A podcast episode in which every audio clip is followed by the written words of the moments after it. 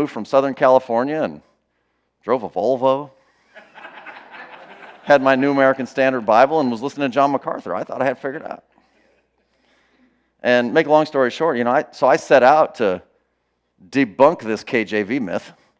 You know, I was like, that's a crock. I got to figure out, I'm going to throw this idol down, you know, or whatever. I never even heard about it.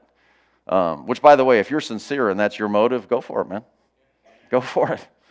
Uh, make a long story short, we were introduced to the ministry of biblical discipleship and the whole philosophy uh, shortly thereafter in the late 80s. And, uh, you know, I was growing as a Christian for those first four years, listening to John MacArthur tapes, basically, going to Southern Baptist Church that I was going to uh, before that. And, uh, but man, when I got a hold of what the Word of God really is and how you can learn it for yourself and how God has laid it out and how, man, you can, you can feed yourself and not just expect somebody else to do it. My growth curve went up like crazy. And, and that's really why we're here. That's why I bothered to tell you that story, because that's why we're here. We're here because there's people in our churches, there's people in the world that they don't know that. They just think that if they go to the Christian bookstore, they got the goods, you know, buying some book off the shelf. And uh, you know what those things are like these days. It's a, it's a tough deal. And so, you know, obviously, went through the training that was made available to me uh, through Decatur Baptist Church and went to Albania and thanked the Lord, had privilege of serving the Lord there for 14 years. And I picked up a wife and a couple of kids there. It was awesome. and love that experience. And it's not worth talking about today, but I mean, God brought me back to the States. And we landed here in the Atlanta area mainly because we didn't know where to go. Uh, but we knew we needed to move on from, from Albania. And hopefully we'll talk even about that a little bit later, why. But um, now I'm in Ohio. And uh, Eh, through it all, okay, it, what have we been doing? Well, hopefully, we're just doing this. What we're talking, we're just doing the ministry of discipleship. That is the Great Commission. Go and make disciples. That's it. And so, man, went to Albania and did it, and God put me in a country full of people who had never heard the gospel at all because for a whole generation it was forbidden. And so people were hearing the gospel for the very first time in their life and getting saved, like I did, like my wife did. And uh, I just taught them the things we, te- we teach. and it worked. Because they're eternal, God given principles. They're culturally independent. It's truth, and it works. And so it should work. And, and that's what we're going to talk about. We're talk about the pattern. God gave us the pattern. So what are we doing now? Well, now I'm in Ohio, and, and we're just trying to keep making disciples right. and training people that'll go and keep making disciples.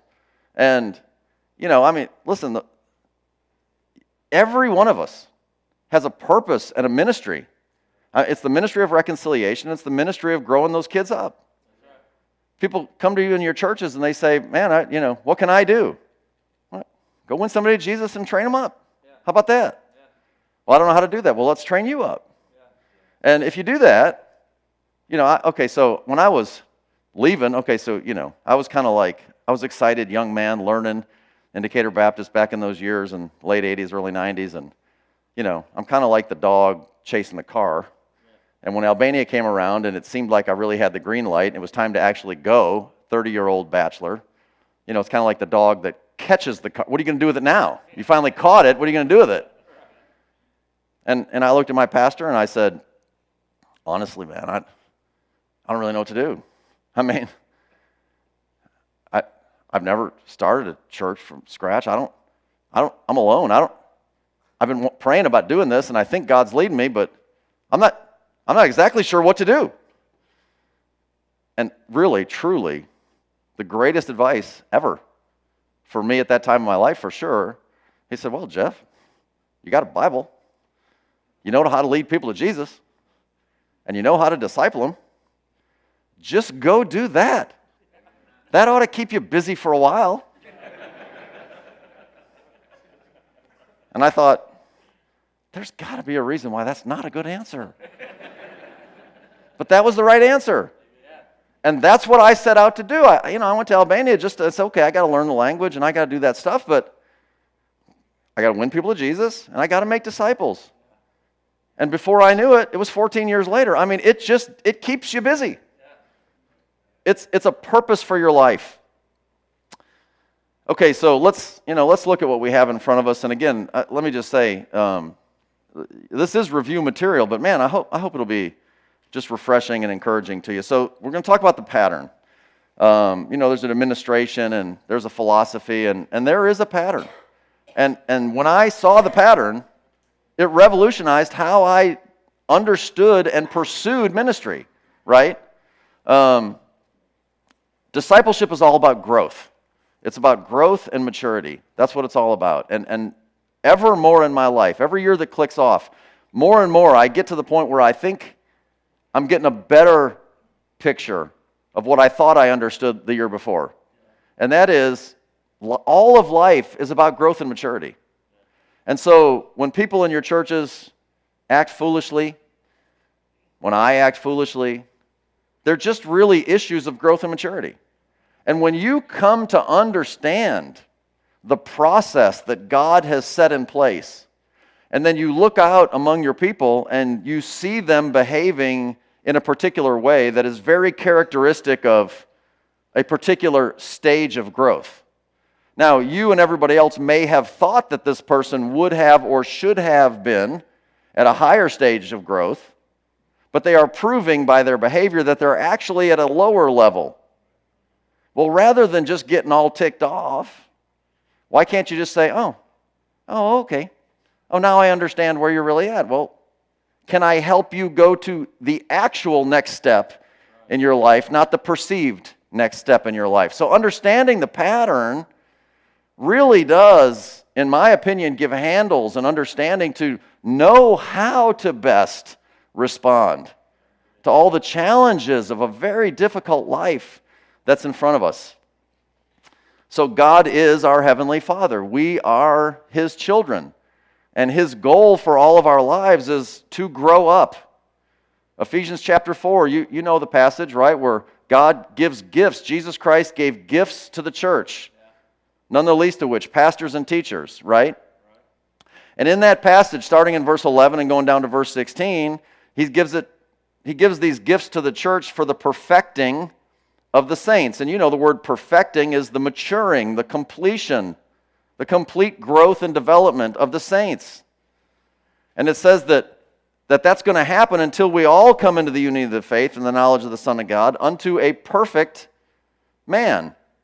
Well, you can say unto the, uh, we, we come to be just like Jesus, the perfect man. But a perfect man, as perfect as used, is unto a mature man, right? And we know that's what it means because in the next verse it says that we henceforth be no more children, characterized by like a flag blowing in the wind of crazy doctrines that happen in this world, right? But in verse 15, speaking the truth in love, may grow up into him in all things, which is the head, even Christ. So, and our life is just a constant, never ending process of spiritual growth and maturity.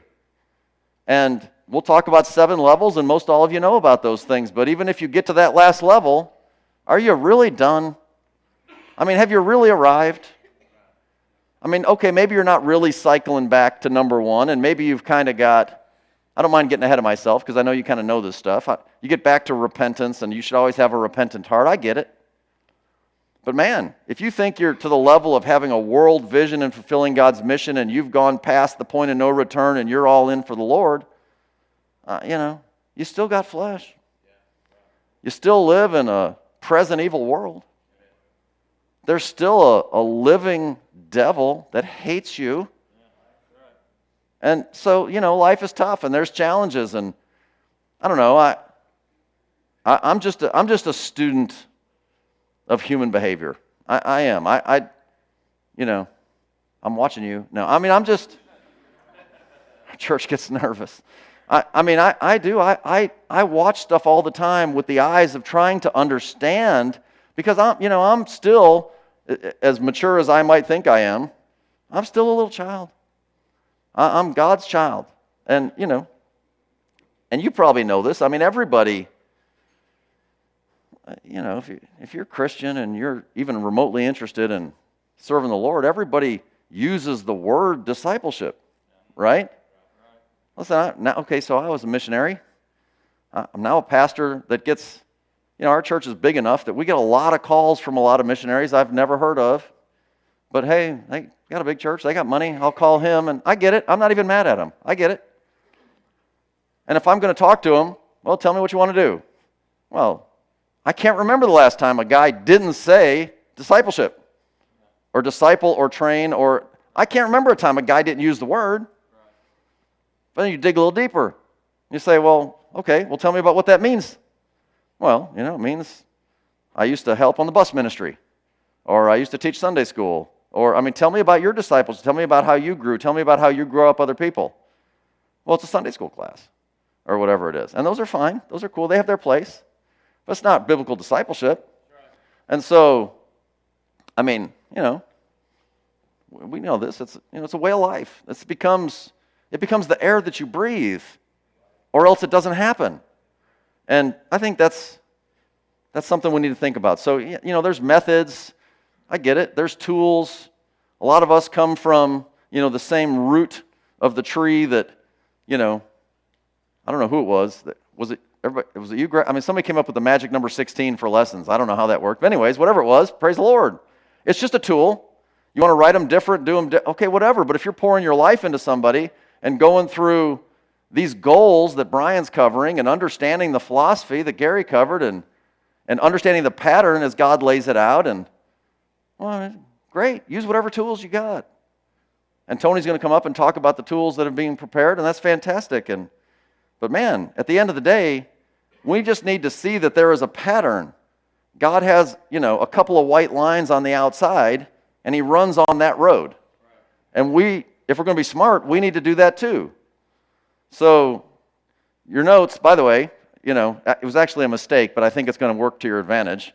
I sent Joe the wrong set of notes that was supposed, they're supposed to have blanks, but the blanks are already filled in. So, God bless you. Pens down. So, I, I told Joe, I said, I, I, I, sent you the notes the way I sent them to my secretary. They're underlined and highlighted where she's supposed to pull the word out. He said, I ain't your secretary. So, yeah, I know. That's why I started the sentence with, I'm sorry. In your notes, it should say, How does God raise his children? Is there a biblical pattern that we can see in his word?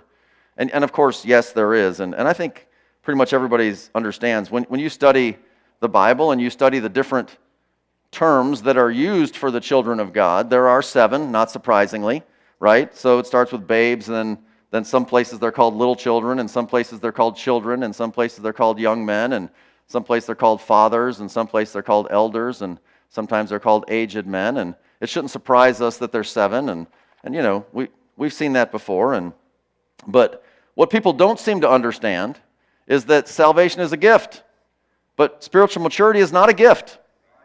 I mean, how many times do we meet people in churches, ours or who's there? I mean, and, and people just think, well, you know, I, I'm a trustee in this church because I've been here 40 years.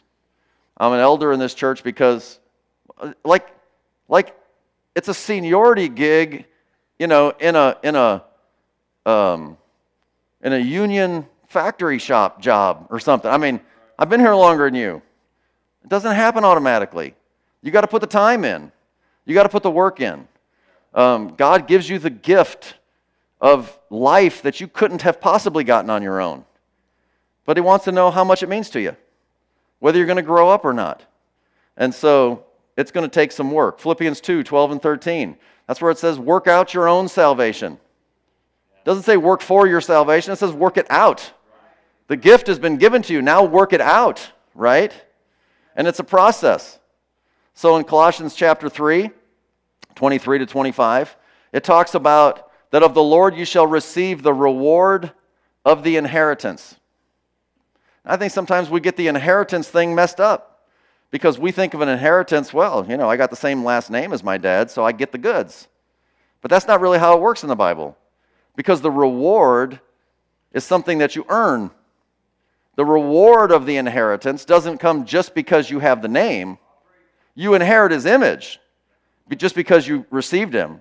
But the rewards come because you work. You, you take and you work out your salvation. So there's something you got to go through, right?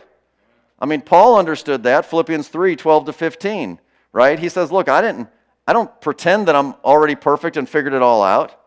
I'm still striving after the thing. The thing. He says in verse 13, I, I count not myself to have apprehended, but this one thing I do, forgetting those things which are behind, reaching forward to those things that are before, I press toward the mark for the prize of the high calling of God in Christ Jesus. Then he goes on and he says in verse 15, Let us therefore, as many as be perfect, be thus minded. If you're mature, you'll get this, right? You have to keep striving, you have to keep going forward in this thing. And so, again, in your notes, God expects you to continue to grow and develop to full maturity. This is a principle that I find people just don't seem to understand. Uh, the average Christian person doesn't, they don't get this. They, they think that the, the full meal deal is for the clergy, whatever that is. You know, the, the revere end, you know. but God expects, I mean, you got to understand this. Look, you're, how many, and you know, the physical illustrates the spiritual, right? So, so you don't have three, four, five, six kids in your family and say, well, you know, if one of you fully develops, that's cool. No, you want all of them to fully develop and be healthy and, and productive members of society, right? I mean, that's what you want. You expect that of all of them. And, and obviously, if for some reason in your physical family you have a child who has disabilities and struggles with areas, you love them with no end. And you help them every step of the way. But the expectation is, is that you pray and ask God, man, I want my children to fully grow and develop and, and be productive adults that'll reproduce and have children and fully grow and develop. And, and that's what God expects for all of us. And so, man, when I realized this in my life, when I realized that God expected that of me, man, it, it transformed my life.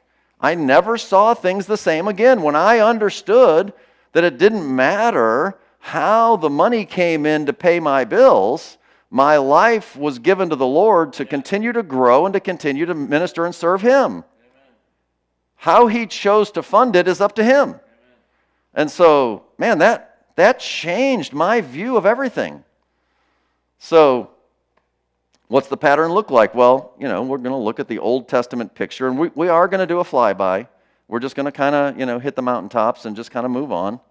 You know, this stuff is taught in detail in D2 classes and, and whatnot, and uh, okay, but there is an Old Testament picture of discipleship, and it stems from Exodus chapter 4, where God, uh, on purpose, says, when he refers to Israel as his son, his firstborn.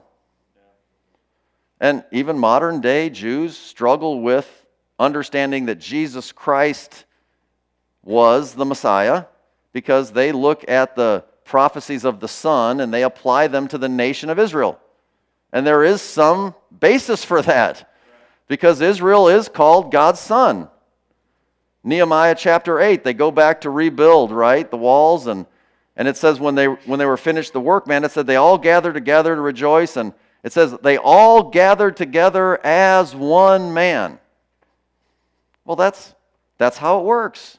And the quicker you understand that a body of people behave like an individual, well, that'll help you lead your churches.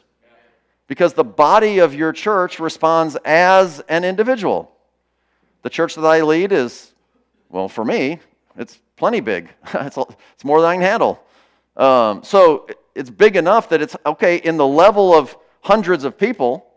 Some are very mature and doing very well, and some are very immature because they're newly saved, and some are very immature because they've never worked at growing, even though they got saved a long time ago, and some pretend to be mature in their carnal, and they're at all levels of the spectrum. But the body of First Baptist Church responds as one man. And my job as the pastor is to try and determine where that body is and to help the entire body as a body take the next step according to the pattern to get to the body of our church. Well, this man's doing awesome. That guy, eh, not so much. But as a body, I, I will inevitably share some brief stories about some of the challenges that I am personally going through right now. We recently officially disciplined four men out of our church for some gross sin, perverse stuff. And prior, just immediately prior to that, and these, these issues are not unrelated, in the last 13 Moses eventually mans up. He's got weaknesses, but God uses them and he does the miracles and he does all the plagues and you know, he goes through all that stuff to prove that he's God, to prove to everybody, hey man, this is this is real. And then ultimately the last one, right? The death of the firstborn. And so God says, Look, I'm going to pass through the land and I'm going to kill all the firstborn, but if you take the lamb and you know the story, Exodus chapter 12, and you apply the blood to the posts and the top of the door, and, and, and when I see the blood, I will pass over you. And so the Passover is instituted, but ultimately what that is is that Israel, the Son of God, is saved by the blood of the Lamb, right? That is their salvation. So every good Jew would have understood that when Jesus Christ shows up in John chapter 1, 29, he's going to be baptized of John the Baptist, and behold, the Lamb of God that taketh away the sin of the world. The picture of the Passover, right? I mean, this is this is the story, 1 Corinthians chapter 5, where it talks about purging out the leaven, and it says, For Christ our Passover is sacrificed for us. He is our Passover. That's who it is, and that's the picture. And so the nation of Israel experiences their salvation. Why? Because the blood of the Lamb was shed. And that's how you got saved. The blood of the Lamb was shed. You applied it to your life, and death, the second death, passes over you. Praise the Lord for that. But that's just the beginning, right? Because Israel then goes on and they start the rest of the story. And so Exodus chapter 13 is the next phase where we enter into. We just typically refer to it as repentance, trials. Uh, things happen in your life. Things come up that are, you know, things you got to decide whether you're going to respond in faith or whether you're just going to quit or whatever the case might be. And so, you know, immediately what happens? Saved by the blood of the Lamb, they're going out. Pharaoh, you know, he's ticked. He's chasing them. I'm going to kill them. And so they, they run and they get as far as they can get, and they got a head start. And oh man, the Red Sea. Huh, now what are we going to do? And we're hosed. And uh, obviously, God does the miracle and He brings them across the thing. And man, they, they, they they cross that thing, and, and in 1 Corinthians chapter 10, you know, it refers to it as a baptism. You were baptized unto Moses in the cloud and in the sea. And so for Israel, the son of God, they were saved by the blood of the Lamb. They're tested with this trial that Pharaoh, a picture of Satan, one of only two men in the Bible that's referred to as a dragon, the other Nebuchadnezzar, a picture of the devil, and he's chasing him, he's trying to kill him. Yeah, I know there's tribulational, you know, we're not talking about that today. And so they go through this baptism and, and, and they make it on the other side. And what happens? These, these believers, they, they realize, wow, God did that. We could not have possibly done that. And that's what God does. He, he challenges you. He wants to see if you'll trust Him. He'll, he'll do some amazing things to open your eyes and help you to realize what, he, what it is He's doing. They get on the other side of the sea, and Oh, by the way, the baptism really is, I mean, you know, that is an amazing pic. Well, we'll get to that. It's an amazing picture and an amazing test. I, I love how God did that. I, didn't, I wasn't raised in church, and, and so I didn't have any religious history or baggage, but it always kind of, I just got to say this, I, it always kind of stunned me. Why, not like, you know, not like anybody's asking me, why baptism? I mean, what, really, what's the big deal? If, if getting baptized in water doesn't save you, doesn't really, it just makes you wet. Why baptism? Why not stand on your head and wiggle your ears? I, I mean, why? I don't know. Why? I mean, that's just weird. Why? And I don't know that, you know, I'm not real deep. But how about this? You don't have to know anything to get baptized. You don't have to do anything to get baptized. You know what you got to do to get baptized? Say yes, That's all you got to do. You just got to be willing. And so, listen, man, uh, don't get me wrong. I'm not a heretic. I don't think baptism saves anybody. But if you won't get baptized, I'm wondering about you. I'm just wondering about you. Because there's just something in your heart that says, hey, thanks for the salvation thing, God. Uh, forget you on what you want me to do. There's just something wrong with that, right? So you got to wonder whether or not they actually really surrendered to the Lord. And, you know, again, that's above my pay grade. But hey, that's why God put it in there. It's, you don't have to know, you don't have to pray King James prayers. You don't have to know stuff. You just have to say, God said you need to get baptized. Well, if that's what he said, I'll do it.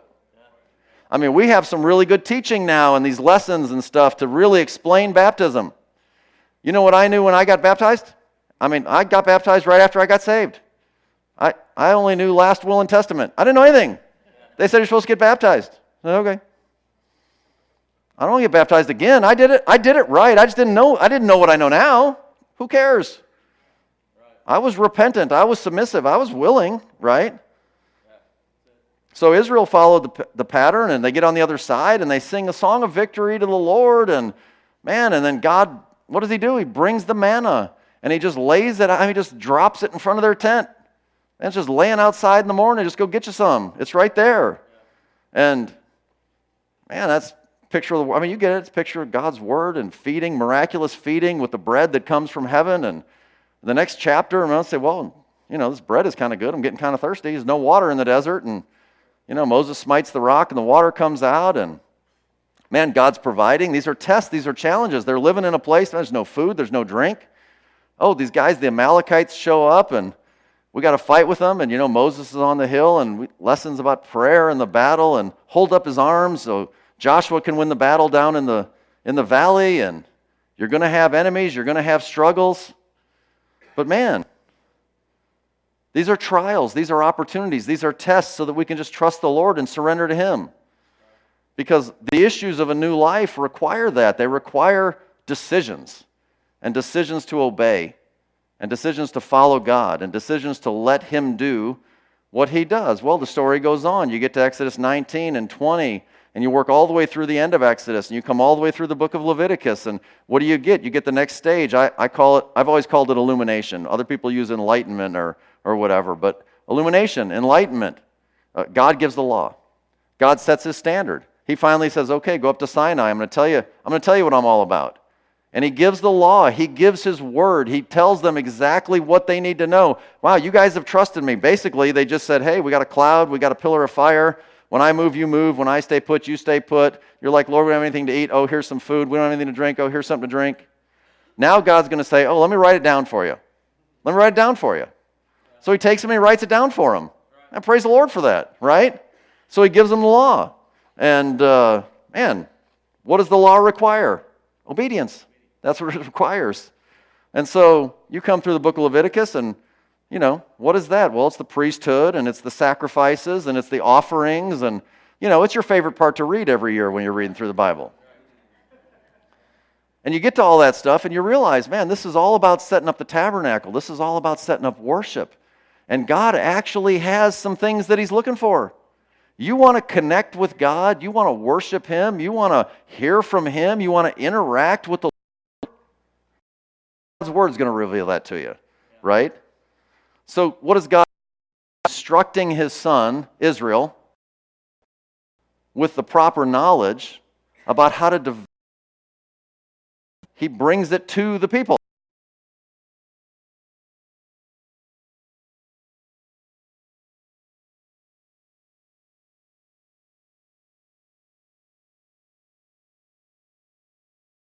No, he's like, no, I'm going to take it to the people and I'm going to give it to them. It's like Jesus feeding the 5,000. He gives it to the disciples. The disciples go pass it out to the people. That's what we're supposed to be doing. And so, among those things that he's doing, man, what else does he do? He gives the pattern.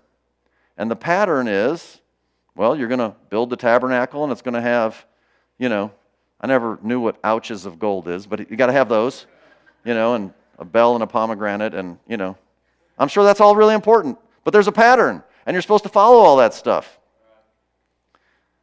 Smarter guys figure that out. I know this, it's very specific. I know this, you better follow it. I know this, Aaron the high priest was pretty interested when he went into the Holy of Holies that he didn't have something messed up in the procedure, right? He didn't want to drop dead. I mean, there's something to setting up this pattern, and then when God sets up the pattern, well, you probably better follow it. If you want to commune with the Lord, I mean, you don't want spiritual death. You don't want to derail your whole process. And so that's worship. That's the tabernacle. That's communing with God. Well, they continue on, and we go into the book of Numbers, which I, I love the book of Numbers. I don't know why. It's weird. I love reading about how the children of Israel were just big whiners. I take comfort in that. It makes me feel better about me. And really, at the end of the day, that's all that really matters. Uh, that's how we think sometimes, isn't it? Um, but it, it reminds me, you know, read, if you listen, man, if you read those stories in Numbers and you think, how stupid those guys were, oh my goodness, don't they realize? Well, just, just check yourself out, man. And just say, Israel represents any individual Christian. And there's, it's in there for a reason. So, what they got to do in the book of Numbers now is they have to begin to apply what God showed them from Sinai. They've got His Word, they've got the pattern, they've got it set up. Now they're going to start living life. Now they're going to start, you know, their journey and their wanderings as they take off through the desert on this pilgrim's progress to the promised land, right? And so the lessons that are learned at Sinai are the ones that ultimately need to be lived out continually. So you start in the book of Numbers, and there's a lot of chapters of, well, numbering people. But while he's numbering people, what is he doing? He's assigning them jobs to do. So he numbers the people 20 years old and up, and he's like, You guys are going to do this, and you guys are going to do that, and you're going to serve in the tabernacle, and you're going to serve the priests, and you're going to do this. And what are they doing? They're taking the knowledge that they have, and they're going to begin to live it out. They're going to begin to apply it in their lives. This is ministry participation. So he numbers the people, and you take you know, the Levites, and you're going to take them from age 30 until age 50, and they're going to serve the tabernacle. And you get to chapter 6, and it talks about this Nazarite vow and how people are going to be sanctified and set apart for special service to the Lord. And then you get to about chapter 10, and Israel now is ready to move forward, and God says, okay, we're, we're moving, and, and we're leaving now, and we're going to go uh, towards from Sinai to, to Paran. And it's time to move. And so God moves them and they begin their journey, but it's going to be a long journey and it's going to be a hard journey. And I realize that in the Bible it, it talks about the physical distance that they probably could have covered it in a real short time. But they were told only to journey when God told them to journey, and they were told to camp when God told them to camp. So when the cloud moves, you move. When the cloud stays put, you stay put. And we know it took them 40 years because of disobedience, but we don't know exactly how long they were supposed to take I would guess probably three and a half years. I would guess God would have intended for them to make it to the promised land in about three and a half years, but that's just me. The Bible doesn't actually say. But we're supposed to walk with Him. It's a journey, but it's hard. I mean, they're in the desert, and so they start complaining. And what are they complaining about? Well, flesh. You know, thanks, thanks, Lord, for the bread. I mean, but what have you done for me lately? You know, Sure could use some quail. That'd be nice. You know, something new to kill and eat, right? That's something to do. And they're like, hey, let's try that. And, you know, so the Lord is gracious and he gives it to them and they're, know, they're complaining some more. And, oh, this woman named Miriam shows up and she's like, Moses, Moses, Moses. You know, why do you get to be the big shot? And she's complaining against Moses and God does what I wish He'd do for me, and He gives her leprosy. I love Moses, man. Moses the man. Because this is the time when things are begin to be put into practice and you start to recognize there's consequences and you realize, man, if I if I blow this thing, then man, stuff's going to happen. But God's working, he's, he's trying to develop them, and so they're beginning to apply. You ha- listen, you have to put into application what you're getting, right? You're not going to be healthy otherwise. You got to have some exercise. Well, the next level, developing leaders. Going from Numbers chapter 13, well, through Deuteronomy, I mean, really Numbers, but Deuteronomy kind of, you know how it goes, it kind of just repeats the giving of the law and the declarations before they cross over into the promised land. But, but they, it gets them to the point where they go through all that journeying and they get to the Jordan River. And, you know, they're on the east side of the Jordan and they're going to cross into the promised land. And, you know, I get it. There's a lot of bad teaching about crossing the Jordan is like dying and going to heaven, and that's really not the Bible picture. But, but truly, the Jordan River is a point of separation. The Jordan River is all about separating yourself. That's what it's all about. And so, you know, the, the, so Israel now, the Son of God, gets to the point where they've been through a lot, right? So the spies, you know, they come and they go to spy out the land in Numbers 13, and We've heard already about that. Obviously, Joshua and Caleb, the only ones that responded well. Ten of them responded in fear. And so, 40 years, everybody from ages 20 and up, they didn't get to enter into the promised land. And, and they went through all the stuff they went through. But they get finally to where they're going, basically. And the promised land is just over yonder. How'd I do? Did good? Okay. And they got to decide are we really going to do this thing? Are we really going to pull this thing off? And the whole book of Deuteronomy, Moses just says, hey, by the way, let me remind you of everything we already talked about because this is the real deal. And I love it that Moses gives him a zinger and he's just like, you know, I was supposed to go with you, but you guys messed it up for me. You know, you made me so stinking mad that I was supposed to speak to the rock, and I went and hit it again, and now I'm out, and it's your fault. so if you're going without me, at least remember this stuff. And so he gives them the stuff. And they have the opportunity, but they have to make the decision. They have to decide look, are, are we ready to go? That Moses isn't going to be there anymore to hold their hand. Joshua and Caleb are clear leaders. They are obviously the oldest adults. Everybody else is younger, right? They're 40 and under. And Joshua and Caleb are up in their 80s. And so they're the leaders. We're developing leadership. This is a point where it's time to say, look, we're passing the baton, we're turning it over. Other people have to begin to do some things. But it's just the beginning of that. And listen, if you've never really considered this, you need to consider the fact that as this pictures the life of any disciple growing in the Lord according to his pattern, the vast majority of people that came through the process of the wandering in the wilderness never made it to the promised land. They never made it to spiritual maturity. And, and by, oh, 40 years. You, you have members in your church that have been saved in church for 40 years. And maybe they've never put in the work, and maybe they just wander around in circles, and maybe they never actually put the soles of their feet into the Jordan so the Jordan will separate so they can pass, so they can get across, and no turning back, and then experience the land that flows with milk and honey.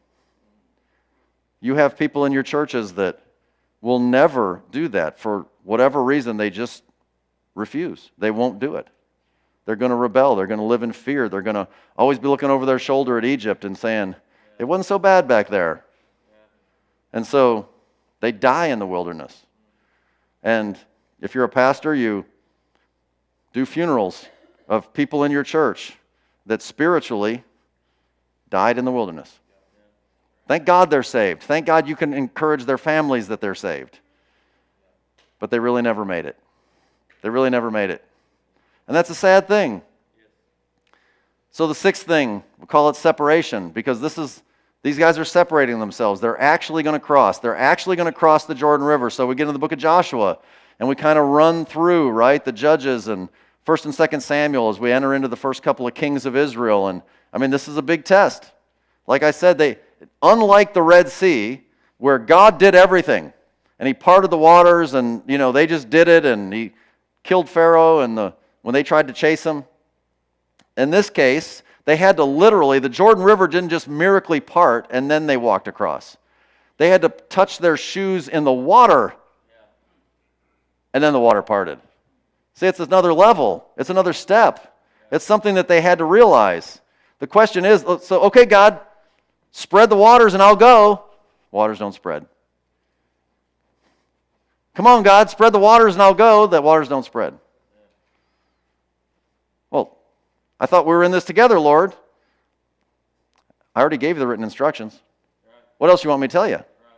I mean, I've been dropping food at your tent flap for 40 years. I mean, what else do I got to tell you? Just do what I said. So they put their shoes in the water, the water parted, they began to go. Because this is a time when you're just going to believe, you're going to say, you know, burn the ships. We're going in. This is it. There's no turning back. Because once they cross over, it's a new world, man. Uh, Canaan represents a life of maturity. And, and in this life of maturity, okay, you're going to still have challenges. You're still going to have difficulty. You know, the, you know the deal. Joshua brings them in, not Moses. Why? Because Joshua represents Jesus Christ and Moses represents the law. And the law alone can't bring you to spiritual maturity. Only Jesus can bring you to spiritual maturity as you continue to walk with Jesus step by step. So Joshua brings them in to the life of spiritual maturity, but it's not without problems. Because once they cross over, and I have this in your notes, there's three things that they deal with. And so we, I call it feed, fight, and fill. Well, the manna ceases once they get on the other side. Well, you got a land full of good food. Go get your own food now. Because when you cross over into spiritual maturity, you don't need somebody dropping bread at your tent flap anymore. Go get your own food, man. It's out there. And if you don't get it, well, I guess you're losing weight. I mean, it's out there. You just got to go get it. And then, you know, oh, by the way, here's the promised land. It's full of enemies, but I've given it to you. So go take it. I'll help you win. But they're going to try and kill you, man. So go for it. So, you know, Canaan can't be heaven, right? The enemies are gone. There's no more, okay, you're going into Canaan, you're going to spiritual maturity. Now you've got real enemies with weapons, and they're aiming at you. It's not like shooting deer, they ain't got guns. I mean, when they give the deer the guns, now it's a game, man. I don't hunt. Sorry. I live in hunting land, but I don't hunt. I, I'm not against it. But I got a job, I just buy food. So, praise the Lord. So, you know, before they crossed into Canaan, right, their battles were their flesh, the world, right, the, their flesh. Well, they cross into Canaan. They got guys trying to kill them. So, you know, they go to Gilgal and great pictures that circumcision, the, the separation from their flesh, keeping the Passover again, finally, remembering where they come from, kind of like the Lord's Supper. And man, so I put a little I put a little chart in your notes where we have, you know, three different enemies, the world, the flesh, and the devil, represented by Egypt, wilderness, and Canaan. And, and really the solution that God gives, and this is this will help you disciple people. Well, if, if your disciples battling with the world, the answer is, is flee. Leave, separate yourself, right? But if they're dealing with issues in the wilderness, these are the issues of their flesh, then the answer is grow. You grow through that. That's what discipleship's all about growth through those challenges. Well, when you make it to spiritual maturity and you pass the point of no return and you really are in the battle as a fellow laborer, it's not just all milk and cookies, right? I mean, you got to fight. And you have an enemy, the devil, who is trying to stop you. And the Bible says just stand. It doesn't say attack, it says stand. Don't retreat. Stand. So I like to think of it this way. So the issue is separation from the world, discipline or discipleship, discipline for the flesh, and reproduction. The devil's trying to kill you, so let's make more of us. How about that? So that's go and fill the land. And so, you know, be fruitful and multiply and replenish the earth. Now you're going to enter into the place that I intend for you to be. Each tribe is going to take up their parcel of land and, and have a lot of babies. It's yours. Knock yourself out. Have a great time. This is your life, but you're going to have, you're going to, have to win some battles. But they do. They go in and they win battles and they drive out enemies and, The tribes are established under the rule of the judges and Saul, who did good for a little while until he blew it, and then David. And so that's their process until ultimately, number seven, world vision, which would be the fulfillment of God's mission under the reign of Solomon.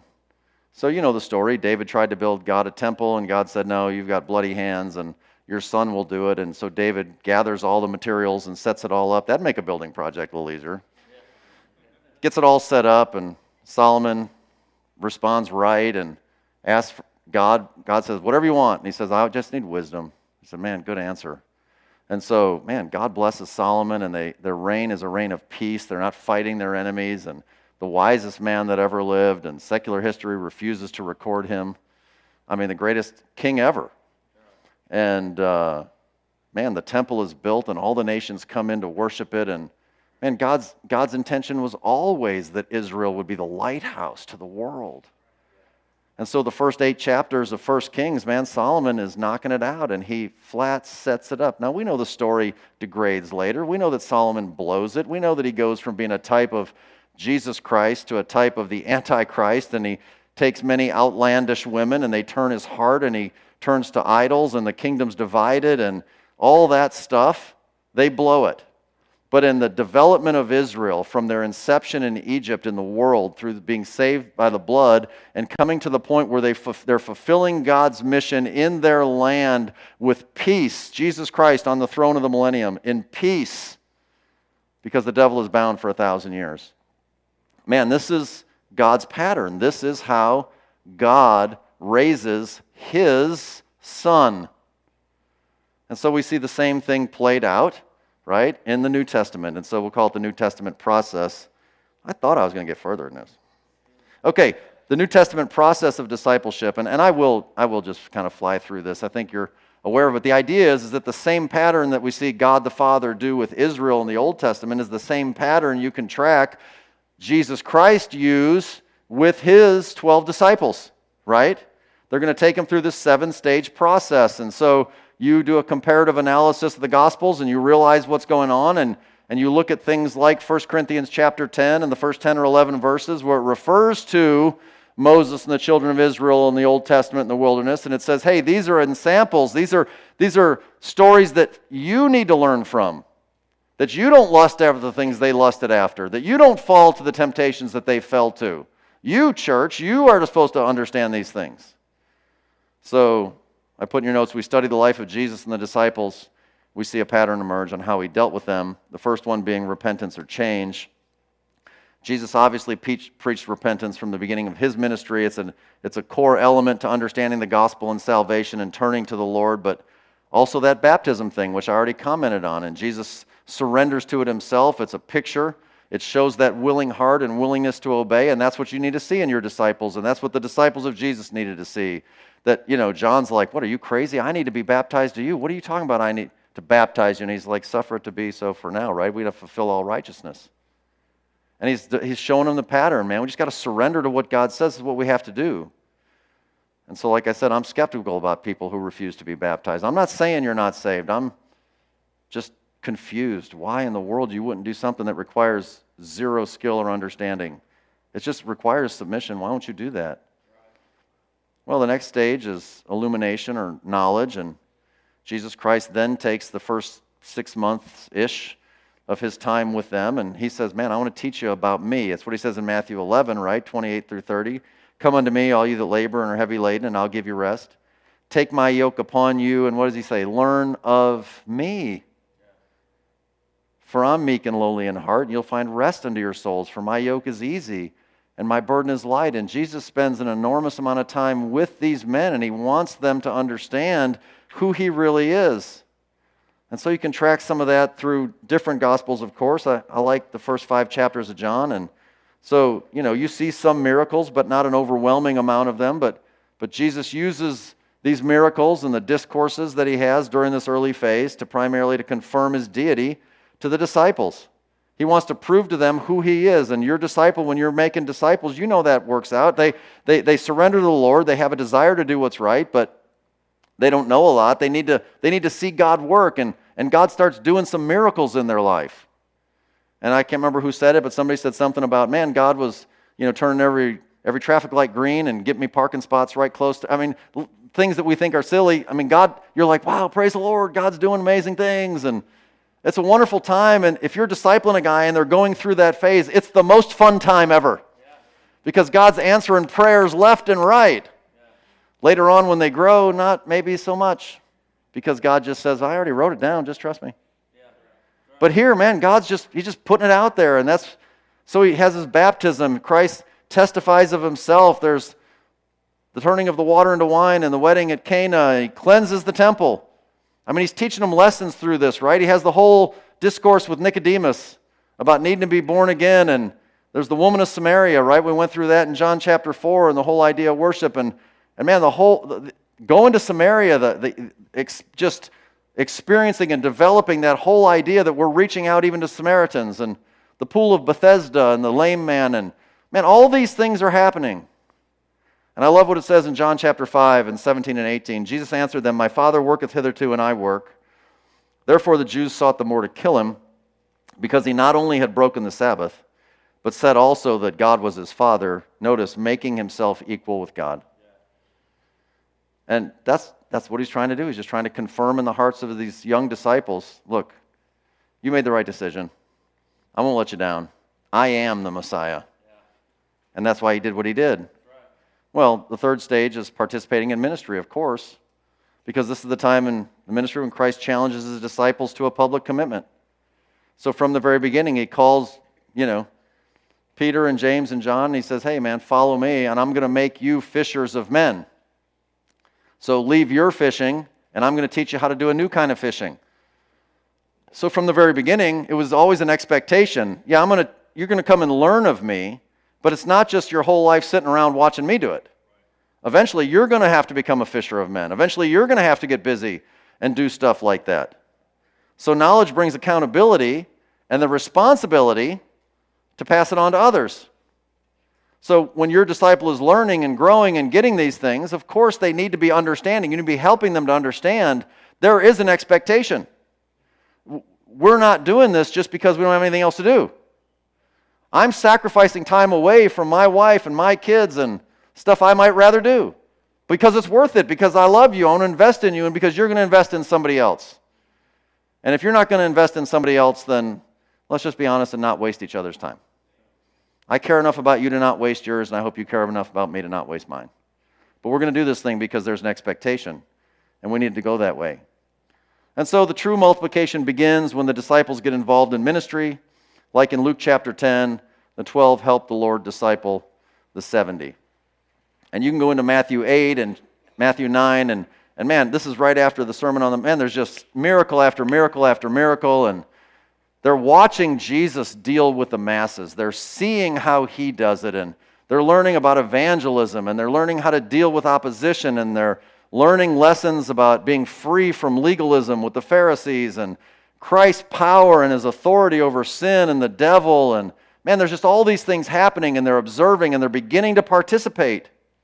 So, of course, when they begin to participate, some separate themselves from others, and we have leaders begin to develop. Stage four. So Christ's focus, notice, in his ministry was not on programs to reach the masses, right? But the development of leaders whom the masses would follow. It's a continuation. So we like to say it this way success without a successor is failure. Success without a successor is failure. If we tell people all the time, if you're involved in a ministry, if you're leading people, if you're doing anything at all, you have to replace yourself. They say, "Hey, preacher, I, you know, I'm, I, I've been doing this for a long time. I'd like to try something else." I mean, I'd like for you to try something else. Who's going to replace you? Well, that's why I'm talking to you. No, that's why I'm asking you. Why do I got to replace you? I mean, we're all about discipleship. Why are you not training your own replacement? I mean, that's what we need to do, right? I mean, it, listen, it bothers me too. It, sometimes I think, well, you know, where's my replacement? I mean, I get it. it. It always plagues us, but that's my job. That's our job. It's my job. Whatever. I didn't, I didn't say it right. But listen, that's what Jesus did. What did he focus his time on? Training these guys. right? And let me just say biblical leadership is selected, it's not composed of volunteers. You know, I think Gary was saying if you could fog a mirror, you know, okay, uh, you're, you're good. um, that's what some churches think. Look, you, select leaders because they've been serving and they show that they're not novice. Um, man, but just volunteer, man, that's risky. It's just risky. I, I, didn't put it in your notes. I, am just reminded now.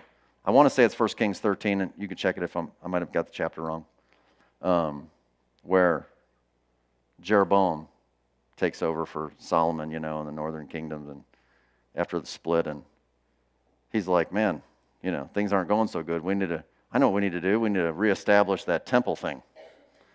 And he's like, they've been doing that for a while. So he said, we need some priests. Got any priests? Who wants to be a priest? And it says that Jeroboam made priests of the people, whosoever would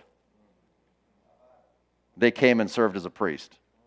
And this thing became sin to the house of Jeroboam. And you don't, you don't take leadership from volunteers. Thank God if they're willing, but you vet them, you select them. So this step occurs in Christ's ministry when he formally recognizes the 12. And he calls them out, right? So, Matthew chapter 10, he called unto him his 12 disciples. You guys know this. And then he shifts the title. Gave them power against unclean spirits, cast them out, heal all manner of sickness and diseases. Now, the names of the 12 apostles are these. And if you were to keep reading, it would say, These 12 he sent forth, because that's what apostle means one who is sent forth. So we want to develop leaders and we want to send them forth. We want to have sent ones, not went ones, right? A lot of guys want to run off on their own, but that's not the way the Lord did it. He sent them, and so we submit to that. That's how you develop leaders and their character as they're growing and the challenges they have. And as that is working itself out, they still have flesh they're fighting with. We all have struggles we're fighting with, and they're brought to the next level of reevaluation and consecration. Because even leaders that are emerging need to be tested to reveal the real consecration of their hearts. We're stopping at like 12, aren't we? All right, so I'm not telling you my story then. I'm not telling you my story because we don't have time. And I'm not telling you my story because it's painful. Um, I fired two staff members in the last 13 months. I thought they were something, it turns out they're not.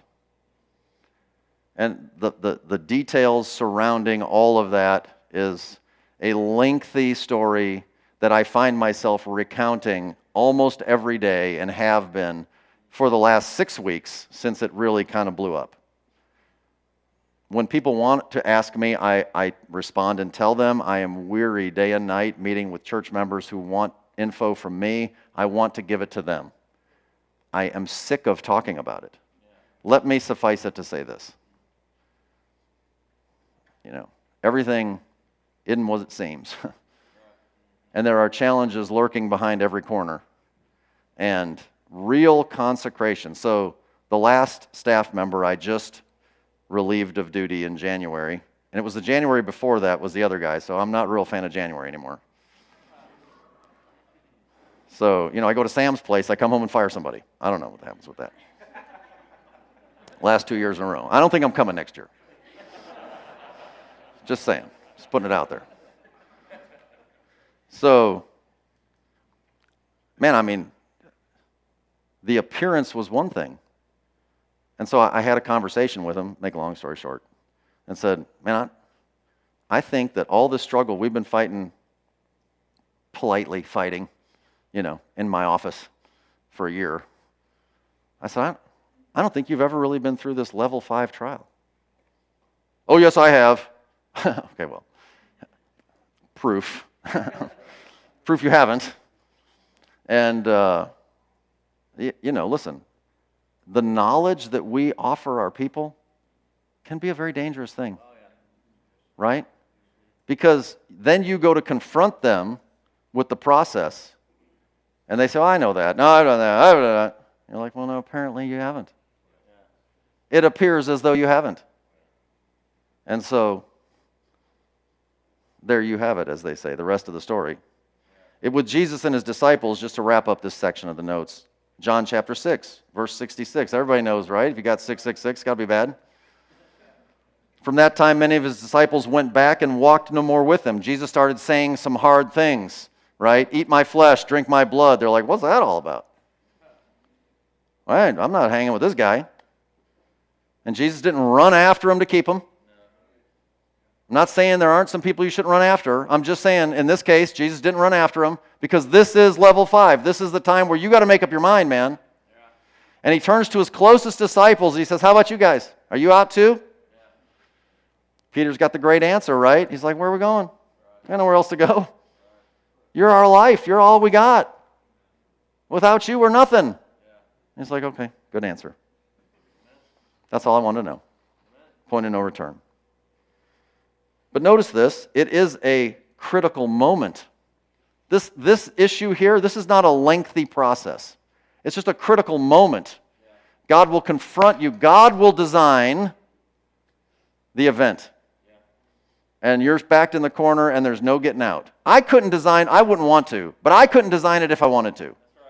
God knows how to hit the issue of your heart that He needs to hit so that you finally die to yourself so that you can move on to the other stages, which, again, just, just glance at them, I think you know. Responsible leadership can now be trusted with responsibility because they have finally died to themselves. And then ultimately they develop this world vision. And the thing that I like about the section on world vision with, with Christ and his disciples after the resurrection, right? Jesus Christ spends 40 days with them. And it's really, he, he doesn't bring up new truth. He just reinforces the old truth. And the disciples now, who are on the brink of going to win the world on their own without Jesus physically there anymore, they basically just have to put into practice all the things that they've already learned through experience. So every major principle has been taught. The putting them into practice is the thing that makes it real. And so, you know, I, that, that encourages me because I don't pretend for a second that there's things that like like I got this figured out. I know I know plenty. I know enough. I don't need to learn anymore. That's not true. I love learning. I love sitting in conferences and other guys teaching and I can learn. But the truth is my daily life isn't really about that. I study the Bible and I teach my people and God shows me things that I don't even share with them because God shows me things. I'm getting my own food. But the truth is, the real life-changing lessons that hit my life now are just living it out and trying to be a father to others and trying to help other people and trying to do the things as I see the simple principles of life manifest or not manifest and applied and how it's really going to be lived out. So, Jesus, look, man, after his crucifixion, I mean, those guys blew it. They did all kind of stupid stuff. Jesus comes back, reinforces the simple stuff, and he, and he says, Oh, you guys, you're ready to go, man. And you got them at, they're like, Does he know we just quit and went back to fishing? Does he know? I think he knows. The Lord said he's ready. They would have thought they're not ready. The Lord said they were ready. So I gave you, I gave you a little chart and just compared the two side by side. Um, but listen, the goal is Grow up. That's the goal. Keep growing up. And let God use you to help other people keep growing up. And, you know, if you come back tomorrow, I'll go through 2 Peter chapter 1, which is, in my opinion, the clearest doctrinal treatise on these seven steps. And we'll compare them to what we've already learned. Let me just pray, and we'll be done. I'll, I'll pray for your food wherever you're going to go buy it. How about that? Lord Jesus, thank you so much for your word, and thank you for the pattern, and thank you for how you raise